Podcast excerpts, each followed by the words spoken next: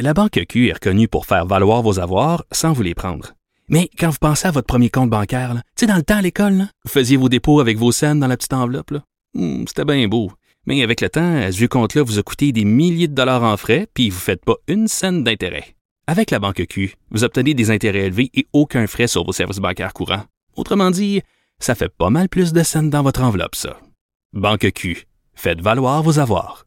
Visitez banqueq.ca pour en savoir plus. Sophie Durocher. Entendez les dessous de sa dernière chronique. Cube Radio. Bonjour tout le monde, bon vendredi. Euh, bon, vous le savez évidemment, fin de semaine, c'est la Saint-Valentin dimanche.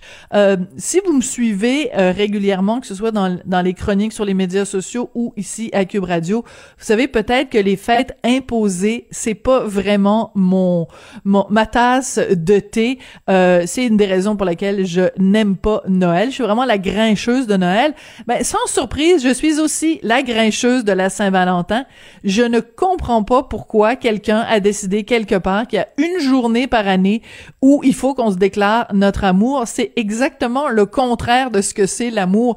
L'amour, c'est justement que tu te réveilles un mercredi matin, que tu as mal dormi, que tu as la bouche pâteuse, que tu as une haleine de cheval et que tu trouves que la personne en face de toi, c'est la personne la plus merveilleuse du monde versus donc ce que je veux dire c'est que la Saint-Valentin, c'est tout sauf quelque chose d'organisé. L'amour, c'est improvisé. L'amour, c'est passionnel. L'amour, c'est imprévisible. Alors, si vous avez envie de fêter la Saint-Valentin dimanche, évidemment, moi qui vais vous en empêcher, mais pourquoi on fêterait pas la Saint-Valentin le 3 mars, le 22 mai ou, pourquoi pas, le 25 décembre?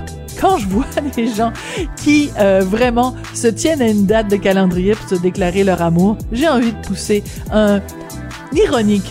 Ben voyons donc.